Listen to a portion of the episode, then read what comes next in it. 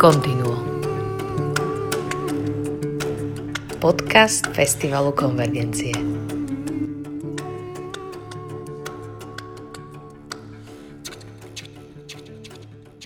Milí poslucháči, vítajte pri 12. dieli podcastu Continuo, ktorý tvoríme spolu e, s Festivalom Konvergencie a v rámci Festivalu Konvergencie. Ja mám dnes dvoch špeciálnych hostí, pretože sa budeme venovať téme skladateľa Astora Piacolu, ktorý v tomto roku oslávil 100 rokov, alebo skôr by oslávil 100 rokov. A pripomíname si nielen jeho život, ale aj dielo a my na konvergenciách e, sme mu pripravili vlastne takú netradičnú spomienku, na jeho e, dielo a život vo forme filmu, čítačky z jeho mm, knihy Memoár a takisto pripravujeme mnoho koncertov, ktoré verím, že výjdu napriek situácii, v ktorej sa stále nachádzame a obmedzeniam, ktorými sa stále nachádzame, ale jeho hudba znieje, môže znieť ďalej a ovplyvňuje nás a tak e, ja som si zavolal dvoch mojich veľmi dobrých priateľov a vynikajúcich hudobníkov. Jedného priamo sem do štúdia, Borisa Lenka. Ahoj Boris. Ahoj, ahojte všetci. A s druhým sme spojení e, na diálku cez Zoom a tým je huslista Igor Karško. Ahoj Igor. Ahoj. Ktorý je vo Švajčiarsku, kde žije. A takýmto spôsobom e, sa teraz prepájame a chceme sa troška porozprávať o hudbe, ale aj osobnosti Astora Piacolu, pretože e, na Slovensku asi nie je e, hudobník a človek, ktorý by sa venoval Piacolovi viac ako Boris. Čo ty, ty o tom myslíš, Boris? No dneska to už asi nie je celkom pravda, ale v tých začiatkoch to tak bolo, že som bol vlastne akože asi, asi prvý, ktorý tu začal hrať Piacolu. Začal sa mu venovať, tá, ale dneska už to hrá až toľko ľudí, až mi to vadí. no ale e, tak to je dobrá správa, že viacerí sa mu venujú a viacerí ho hrajú, nie? No ja myslím, že áno. Ak sa ma teda chceš spýtať už teraz na tie začiatky, ako to bolo, tak e, ja som bol vo Francúzsku v 90 alebo v 91. roku a tam som bol asi 2-3 týždne, som tam mal koncerty. Sa mi začala slubne rozbiehať kariéra, ktorá hneď na to aj skončila. A tá, tam, mi, tam mi moji kamaráti dali tri kazety s hudbou Astora Piacolu, ktorú som začal počúvať a som sa z toho úplne zbláznil. Uh-huh. A neskôr môžem povedať aj v čom a prečo. A keď som prišiel do Bratislavy, tak som to hneď začal ako keby propagovať. Začal som to púšťať e, mojim kolegom akordonistom, ktorí ma vysmiali. Mm-hmm. Že teda toto je absolútne... Prečo ťa vysmiali? No, že to je hudba filmová a neprogresívna, že toto nie je súčasná hudba, to je zastaralé a tak. Čiže som s tým mal ako keby dosť veľké problémy, ale nie, že by ma to nejako trápilo, ale teda naozaj Piacola bol ako keby persona non grata aj tu. No ale neskôr som založil teda súbor, kde sme začali hrať Piacolu a začalo sa to teda rozbiehať mm-hmm. vo veľkom, aby som povedal, že nie len tu, ale všade. Mm-hmm. Áno, to je pravda. E, čiže toto bolo, to tvoje prvé stretnutie s Piacelovou hudbou bolo v zahraničí, nie na Slovensku, alebo v Československu. Áno, aj keď je pravda, že jedna e, spolužiečka mi už predtým dala kazety Piacolové, ale ja som si to ani nevypočul. Už v nejakom 88. to bolo a, no, a vtedy až z toho Francúzska som sa vrátil úplne hotový. Igor, v prvom rade ťa pozdravujeme do Švajčiarska a som rád, že môžeme byť aspoň takto prepojení, lebo veľmi nám tu chýbaš. Aj si mal byť jednou z dôležitých súčastí festivalu konvergencie, teda tejto jarnej časti, ktorá je venovaná Piacolovi, ale žiaľ, e, tieto pandemické obmedzenia nám to neumožňujú.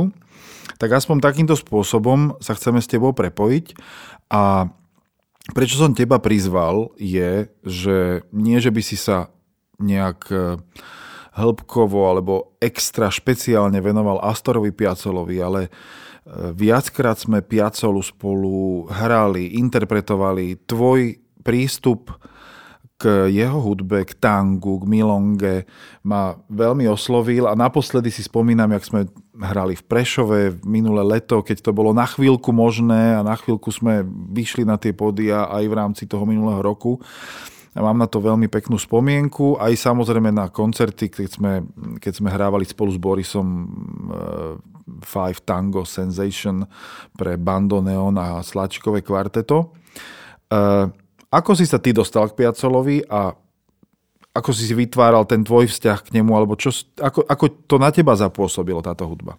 Piacola v podstate s ním som sa stretol tak asi podobne ako uh, Boris, že niekto uh, príde a povie, to si musíš vypočuť, alebo to je taká dobrá hudba, alebo proste nie, niekto za mnou prišiel a bolo to tiež až v Švajčiarsku, ale ten hlavný vplyv bol v tom, že e, jeden z mojich učiteľov, Úsli, e, Alberto Lisi, bol, pochádzal z Argentíny a e, bol tam aj žil, potom aj v Taliansku a nakoniec vlastne žil v Švajčiarsku a to proste bolo strašne cítiť. On tú, tú hudbu vyslovene miloval a samozrejme v, takej normál, normálnej školskej prevádzke, že hodiny a skúšky s komorným orchestrom, keď boli pekné teplé večery, e, tak e, Lisi vzal husle a proste dal dokopy pár ľudí. Ešte treba podotknúť, že vlastne na Menuhin Academy bolo tiež veľa spolužiakov z Argentíny, ktorí vyslovene sa tomu venovali a mali to v krvi. A vlastne takto po večeroch niekedy um, začali improvizovať a hrať tango. Nešpeciálne piacov, ale samozrejme prišlo aj to, a vlastne takým spôsobom sa prvýkrát stretol uh, vôbec tango. Um, uh, myslím, že predtým posledný krát to bola Hamelová pesnička, že učiteľka tanca. A medzi tým vôbec Že nič. slovenské tango, slovenské tango sa ti predtým...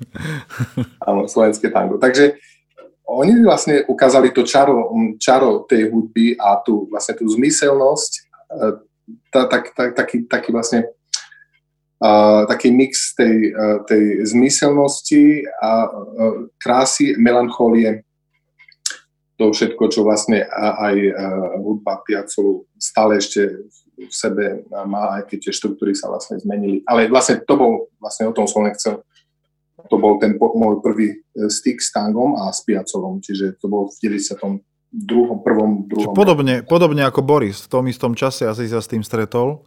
Ja som sa, ja som sa stretol s tangom oveľa, takisto v tomto čase asi, keď som e, začal cestovať viac do zahraničia, ale e, ako keby som sa E, si ho tak nejak oblúbil až neskôr. Neskôr vyslovene. Ja som si hľadal cestu troška dlhšie k tomu. Tiež som mal taký pocit z toho, že však tango to je ako, to není hudba pre nás, klasických hudobníkov. To ako čo? Jazz, jazz, jazz, jazzové alebo iné alternatívne štýly. A potom ma to tiež úplne chytilo a myslím si, že Boris, ty si bol jedným z tých, ktorí mi v tom pomohli veľmi ako Piacolu trocha tak pochopiť viac do hĺbky a obsahovej aj do toho charakteru hudby. Ako, ako, by, ako by si vedel, vedel by si trocha popísať ten charakter samotnej hudby alebo aj, aj z čoho vychádza jeho osobnosť vôbec, akože charakter hudby, ktorú tvorí, tvoril, pardon, a, ale aj, aj jeho osobnosť, ktoré troška sa to u neho spája v tom tango nuevo. No, ja to teraz hovorím, že ja vnímam Piacolu ako, ako Chopina akordeonu, alebo teda bandoneonu, lebo to, čo urobil Chopin s polonézou a, a s mazurkou, že vlastne drobnými zmenami dostal tieto tance do koncertnej sály, tak e, to zjednodušene to hovorím, tak Piacola urobil s tangom, že on to klasické tango dal tomu nový šat inú harmóniu, veď tá, uh-huh. tá, tie problémy, ktoré mal v Argentíne kvôli tomu, čo si spravil, sú známe. A tým ho dostal do koncertnej sály. Uh-huh. To potom už trochu neskôr, keď som zistil, že jeho hudbu hrá Gidon Kremer a Jojo Ma a, uh-huh.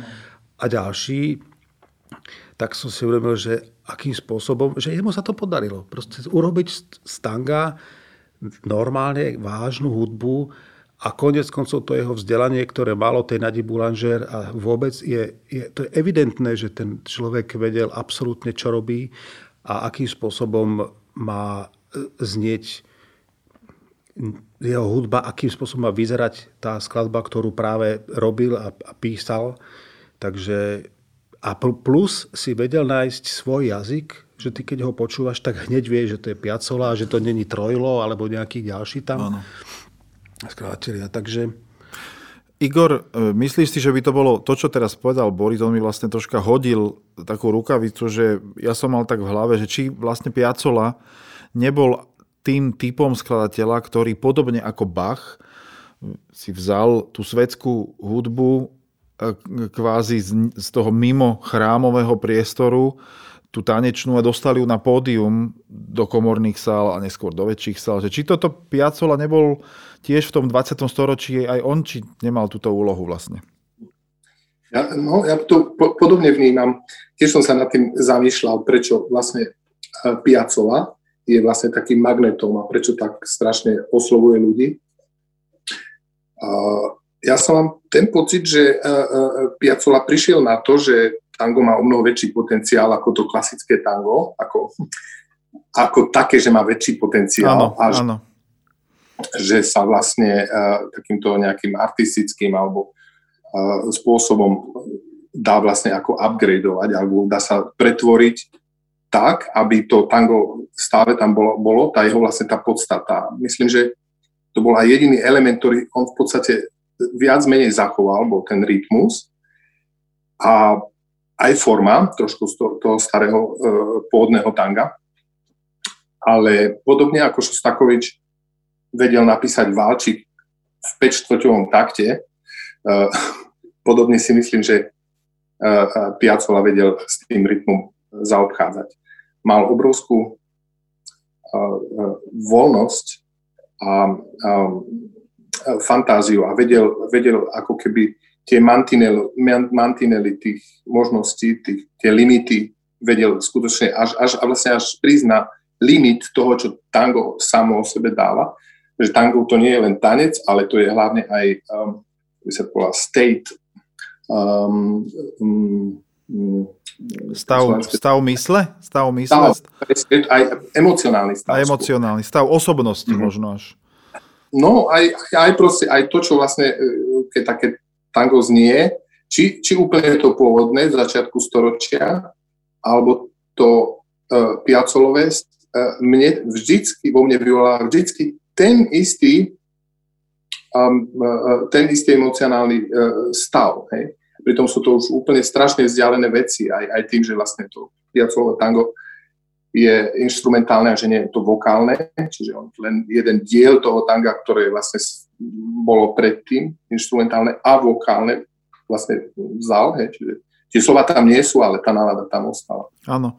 My sme teraz nedávno premietli v slovenskej premiére v spolupráci s Kinom Lumier. Online sme premietli film o Astorovi Piacelovi, ktorý bol natočený len v roku 2018, volá sa Roky žraloka, ty si to asi Boris videl, neviem, či Igor, ty si mal možnosť to vidieť, ale mňa tam nesmierne zaujalo to, že on sám vyrastal v tom prostredí tanga, pochopiteľne hral na bandone on od malička a v hudobnom svete, v ktorom sa pohyboval, e, a napriek tomu sa v tom jeho svete ako keby cenila viac tá súčasná hudba 20. storočia skladateľsky, že to bolo niečo také, čo, čo malo tú hodnotu a preto odišiel študovať k Nadi Boulanger na to štipendium alebo cenu, ktorú dostal. A napriek tomu sa v tej hudbe nevedel nájsť pracoval, veľmi silne pracoval, e, e, robil dennodenne, hodiny, hodiny skladal a tá Nadia Boulanger mu stále hovorila, toto není tvoj jazyk, toto akože toto není dobré. A on, on veľmi sa snažil, až prišiel moment, kedy jej zahral na, na bandoneone, ktorý si len tak náhodou zobral, lebo ho odložil predtým a ona povedala, že toto je tvoj jazyk. A veľmi múdro a zaujímavo ho vlastne naviedla na to, že, že to, čo si doteraz robil, je vlastne tvoj jazyk. tak vylepši to. Začni tvoriť to, čo, to, čo ako keby priznaj sa k tomu a on, a on sa od toho odrazil a potom už v podstate tvoril to, čo tvoril. Že ako toto vnímate? Že to, to je zaujímavé spojenie, že Nadia Boulanger, ktorá je predstaviteľkou naozaj tej, toho vysokého 20. storočia e, tvorby a, a vnímania hudby, tak ona vyťahla z neho to podstatné, čo potom ovplyvnilo celý svet a jeho celý život. Uh, no, ja som ten film videl a čo mňa na tom zaujalo, bolo to, že on tam v jednej chvíli povedal, že on potrebuje hrať. O kompozi- že, neviem, už teraz si nepamätám celkom, ale že kompozície sú druhoradé, že to není tak dôležité pre neho ako to, že on musí hrať. Konec koncov aj to, čo spomínal tam jeho syn, že on spálil v podstate celú svoju tvorbu. Áno, tie partitúry. Znamená, že on si asi necenil natoľko to, čo skomponoval, ako to, že môže hrať. Čo, bol, čo mňa, mne to dostalo ako, ako váž, vážny signál niečoho toto. Že, a pritom vlastne my dneska už, e, ako by som to povedal, obdivujeme viac z môjho pohľadu jeho kompozície, než jeho hru. Aj keď sa to ťažko dá takto povedať. Ale potom mi poslal Maťo Chovanec nahrávku jednu, kde tá skladba sa volá Tristeza je do, doble A, neviem presne, jak sa to vyslovuje. A on tam asi 5 minút improvizuje, ale to je šialené, akým spôsobom a akou motorikou, jak, jak, jak proste šlape. Strašné tempa a, a užíva si to. A tam som pochopil, že to je naozaj v prvom rade interpret, až v druhom rade skladateľ. Čo je zaujímavé, že pritom stvoril niečo, čo je z môjho pohľadu v 20. storočí skladateľský. Jeden z top skladateľov úplne zo všetkých, ktorých by som zobral do úvahy, od Gubajduliny cez Perta, neviem koho. Tak to je... Čiže nemal len nápady, ale mal aj remeslo naozaj, a, ale pri, primárne to bola tá jeho hra. Áno. Igor, ty to ako vnímaš?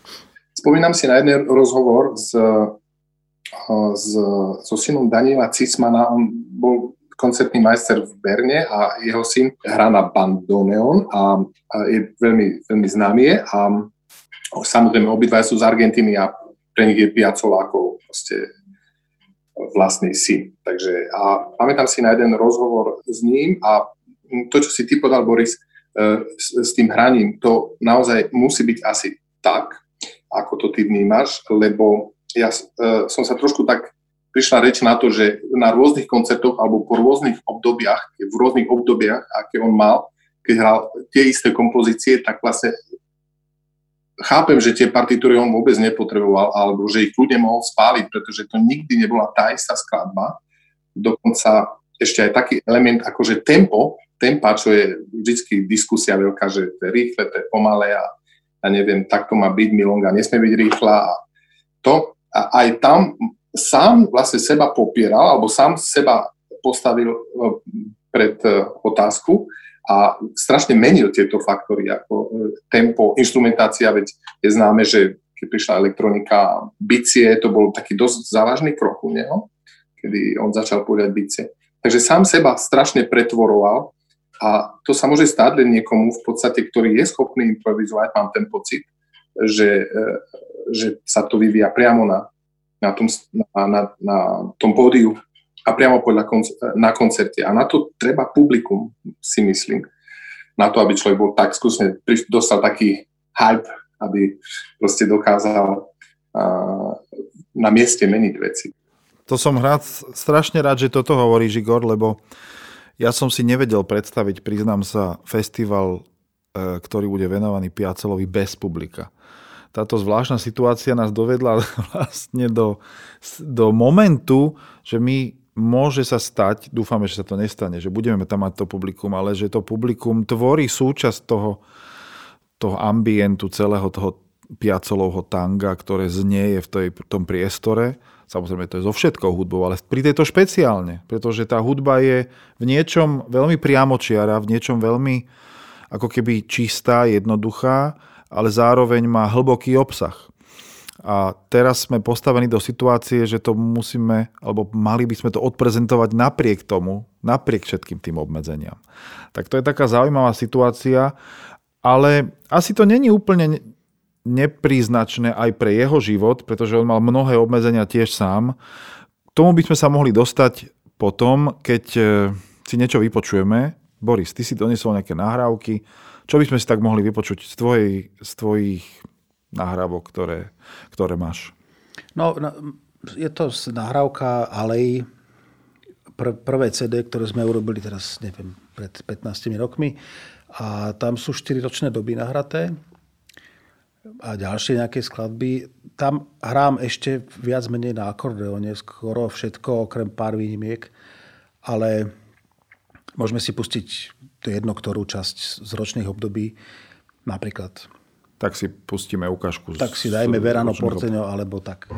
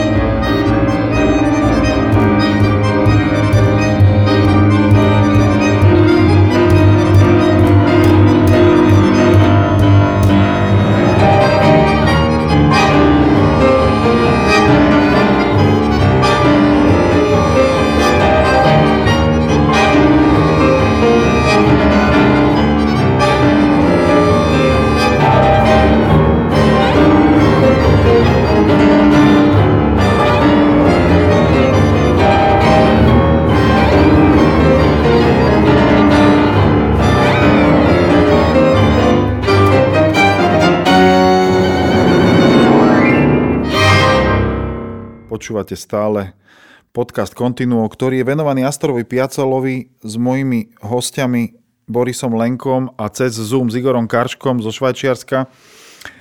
Hovorili sme o všeličom, o, o, o tangu, o Piacolovi, o vzťahu k tejto hudbe. E, aj o tom, že aké je to zaujímavé a zvláštne teraz, že sme v takom období, že nemôžeme to prezentovať naživo pred ľuďmi, s ľuďmi, kde to tvorí podstatu tej hudby.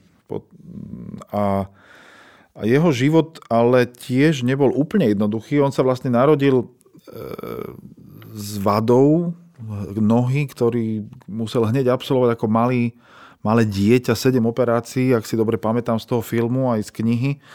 A tiež mal zaujímavý vzťah so svojím autoritatívnym otcom, ktorý ho, mu povedal, ty budeš hrať na bandoneón a basta. Nemal na výber. V podstate aj keď ku koncu života mu vlastne za to veľmi on e, ďakoval a bol mu za to vďačný, lebo povedal, že to e, v podstate nasmerovalo jeho život. Na druhej strane bol nesmierne kreatívny, ale bol aj, bolo to výbušný burlivák, ktorý vedel narobiť aj riadnu paseku vo vzťahoch. E,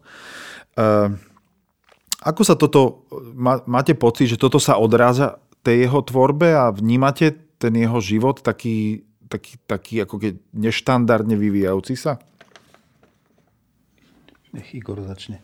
Igor.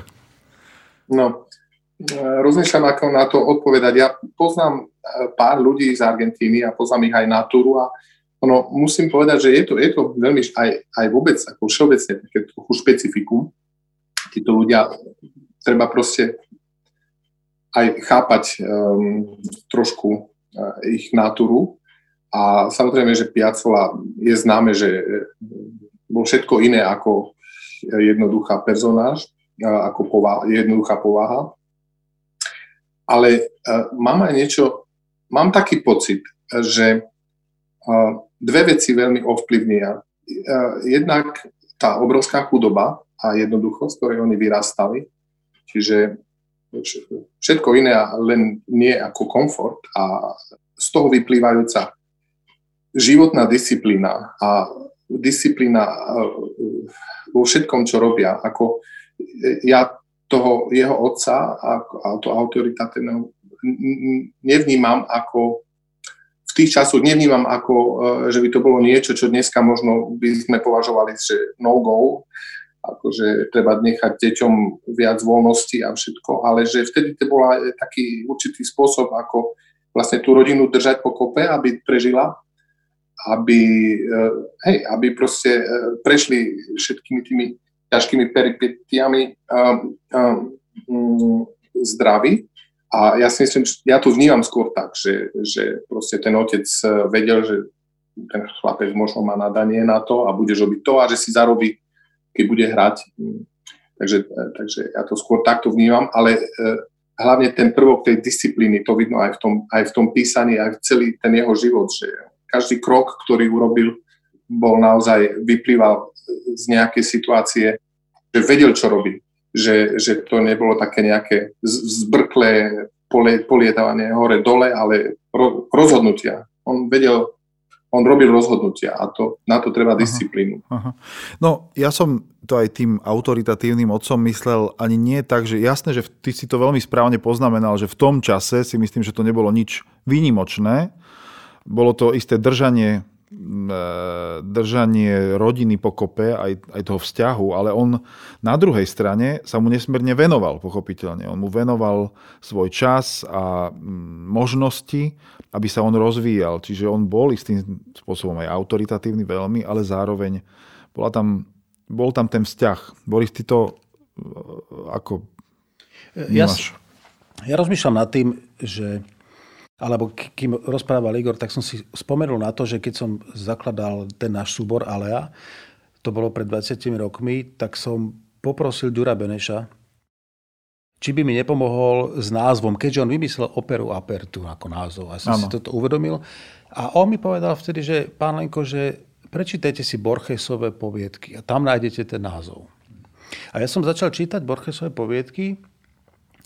Ten názov som tam našiel ten názov sa volá Alef. Jedna z tých poviedok sa volá Alef, ale zistil som, čo nevedel Beneš, že v Bratislave už bola, alebo na Slovensku kapela, ktorá sa volala Alef. A potom z toho vznikla vlastne Alea, ktorú som si už tak nejak... To je len kocka, ale to je aj vzťah k náhode. To je vlastne takéto neisto, neistota. A, ale chcem, stručne poviem jednu poviedku, na ktorú som si spomenul a tá povie vlastne viac o tom argentínskom spôsobe vnímania sveta. On tam hovorí o tom, že nejaký človek príde asi ako učiteľ, nepamätám si to už presne, do nejakej odľahnej dedinky, niekde v tej stepi, či ak sa to tam volá, tá, tá neviem. A tam je strašné sucho, tam proste trpia v tom roku to, že sa tam ne, nepadal dážď vôbec a že nemajú úrodu a tento človek tam príde, všetko je v poriadku, prvý nejaké, nejaký čas, obdobie a zrazu sa všetko zmení, ten vzťah voči nemu, tí dedinčania začali mať úplne iný a on postupne pochopí, že oni, tí dedinčania si to vysvetlili tak, že, si ho, že ho Boh povolal do tej dediny, aby vyriešil to sucho tým, že ho oni obetujú aj sa to stalo, aj ho obetovali. A to, čiže ten vzťah k životu a k smrti je tam oveľa ako keby bližší, než to máme my tu. A z toho podľa mňa vychádza aj tá, tá povaha, aj, aj tanga, aj toho, toho napätia mm. neuveriteľného, tej emócie, toho uvoľnenia, to všetko je Marquez, takisto, Marquez, takisto 100 rokov samoty, to všetko sa, tam sa dejú, taká mystika v tom je, a to v, tom, a v hudbe Piacelovej toto vnímam ja mm-hmm. ako základný element. Jasné. To je bolo veľmi zaujímavé, čo si povedal. No, ja možno, že už len takú nejakú... Pre mňa bolo veľmi zaujímavé aj to, aj v tom filme, aj v jeho živote, e, že on naozaj to, tú akceptáciu e, toho argentínskeho prostredia dostal až veľmi neskoro. V podstate teda pomerne neskoro. Až po tom štúdiu Najprv ho teda riadne pohovárali a neprijali to, ten jeho prejav tanga a potom postupne mm, sa to stalo až neskôr. A zaujímavé obdobie bolo, keď vtedy odišiel do New Yorku, kde nemal ale že žiaden úspech a že tam vlastne pracoval v banke a musel živiť svoju rodinu a tri roky skoro nič neurobil z hudbe. A potom sa vrátil a až potom prišla tá nejaká vlna toho, tej akceptácie. Čiže naozaj to nemal úplne ľahké aj on v živote, aj, aj, aj v tých vzťahoch e, profesionálnych alebo aj, aj, aj rodinných. Ale mm, toto tam asi cítiť, to, čo si aj ty Boris, Boris povedal, aj to, čo Igor hovorí, že naozaj to napätie medzi životom a smrťou samotnou a, a že to je tak veľmi blízko, to je veľmi zaujímavý, zaujímavá poznámka. Ja by som možno, že vás, vás len spýtal takú už možno banálnu vec ku záveru tohto podcastu, že eh, čo je pre vás takým oslovujúcim momentom, tak nejak osobným alebo aj profesionálnym z jeho tvorby a či máte takú nejakú naozaj blízku skladbu, ktorú radi hrávate alebo si vypočujete. Igor. Že by som mal blízku skladbu, to nemôžem eh, vyslovene povedať, ako um, celá tvorba Piacolu, jednak ako on vyslovene pre, pre, pre úsle nenapísal, myslím, vôbec skoro nič, ale, lebo to sú, mnohé sú aranžma, ale tá jeho hudba uh, ma osloví v podstate vždy. Ako vyslovene favorita nemám. To by, to by sa asi skôr mohol Boris povedať, že, lebo je to predsa len nástrojovo špecifická, špecifická hudba. Mne, mne sa zvlášť páči u Piacolu je tá, proste tá kombinácia tej e, dravosti a skutočne a obsesivita, by som, neviem, či takéto slovo slovenské vôbec je. Je, je ale, také slovo. E, OK, ale... Už je. A, a, už je. No. ale hlavne, hlavne ten jeho a, a, a, úžasná poézia. Ako, ja keď jeho hudbu počúvam úplne v jednom, v jakom obsadení a v jakom aranži, ja mám proste tú Argentínu a úplne pred očami a vyslovene tá, tá hudba vonia za tou krajinou a je to skúsne niečo veľmi, čo sa ma veľmi ako blízko dotýka, aj keď ja s Argentínou vôbec nič nemám, ale, ale Áno, keďže rozumiem. pre mňa rovnaké, tak uh, on to veľmi pekne vedel urobiť. Hneď človeka vedel do tej do, do, do toho uh, stavu zobrať. Super. Hej. Boris. No inak, Igor, je taká jedna skladba, ktorú napísal pre svojho huslistu, ten Pas sa volá ten... Pas. Pas. A tá skladba sa volá Esqualo a keď sa o tom bavia, tiež neviem presne, či by som povedal, že niektoré mám radšej, ale táto skladba je neuveriteľná. A je to vyslovene pre husle, tie sa tam natrápia neuveriteľným spôsobom, ale je to super, to si skús vypočuť. A keď už, tak by som povedal, že to možno sú práve tie Five Tango Sensation, keďže to je jedna z jeho posledných, ak nie posledná skladba a je to cítiť, že teda tam už je to toho smutku ako keby ešte viac než niekde inde. No ale keďže ja ho hrám hodne a tých skladieb je veľa, tak tiež by som asi nepovedal, ktoré z tých jeho detí mám najradšej. Tak, e, ale môžeme si niečo od neho zahrať zase, teda od teba aj od Piacolu, e, čo by si navrhol. Môžeme si zahrať Fugatu, uh-huh. to je taká, taká štiplavosť, ktorú Stanko nemal až tak v láske. Ale... Stanko Paluch. No. Tak Fugatu.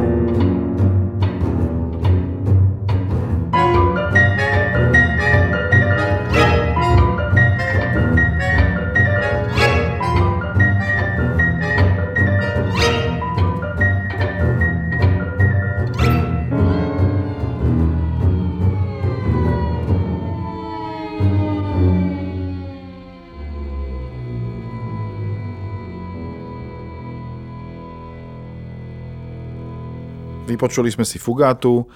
Ja som tu mal dnes dvoch skvelých hostí. Rozprávali sme sa o Astorovi Piacolovi. Milí priatelia, ja vám ďakujem, že ste prišli. Uh, Igor Karško až zo Švajčiarska cez Zoom. Ahoj Igor. Ahoj. A Boris sem do štúdia Real Music House, kde nahrávame tento podcast. Ďakujem vám pekne.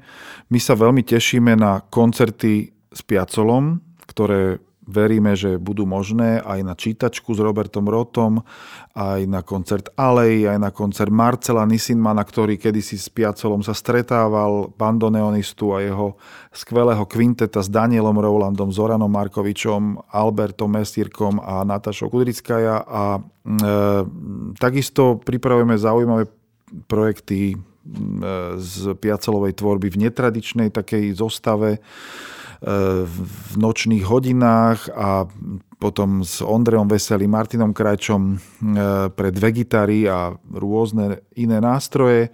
Takže verím, že si nájdete každý svoje, tak ako to bude možné, či už von, v sále alebo online. A my sa tešíme na to, že veríme, že Igor bude môcť tiež prísť raz, možno, že už v septembri a že niečo si od spolu zahráme alebo v niektorých budúcich rokov a, a že vlastne si pripomenieme nielen to jeho výročie, ale tú jeho skvelú tvorbu. Ďakujem vám priatelia a pozdravujeme aj našich poslucháčov.